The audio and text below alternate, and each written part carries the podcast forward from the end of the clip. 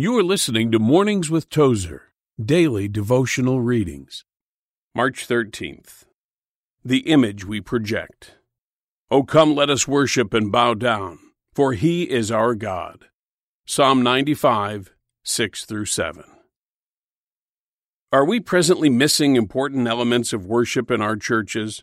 I speak of the genuine and sacred offering of ourselves as we worship the God and Father of our Lord Jesus Christ. We must ask the question, even though we are building great churches and large congregations. We are boasting about high standards and talking about revival. But as evangelical Christian believers, are we as concerned as we should be about the image we really project to the community around us?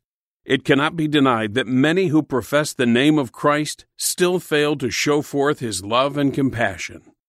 It should say something to us that the often quoted Jean Paul Sartre described his turning to philosophy and hopelessness as a turning away from a secularistic church. His indictment I did not recognize in the fashionable God who was taught me, him who was waiting for my soul. I needed a creator. I was given a big businessman. O Lord, convict me by your Holy Spirit if I am projecting a false impression of you to others. Express your love and compassion through me so that others will be attracted to you. You've been listening to the Mornings with Tozer podcast. To receive a free four week devotional, visit awtozer.com.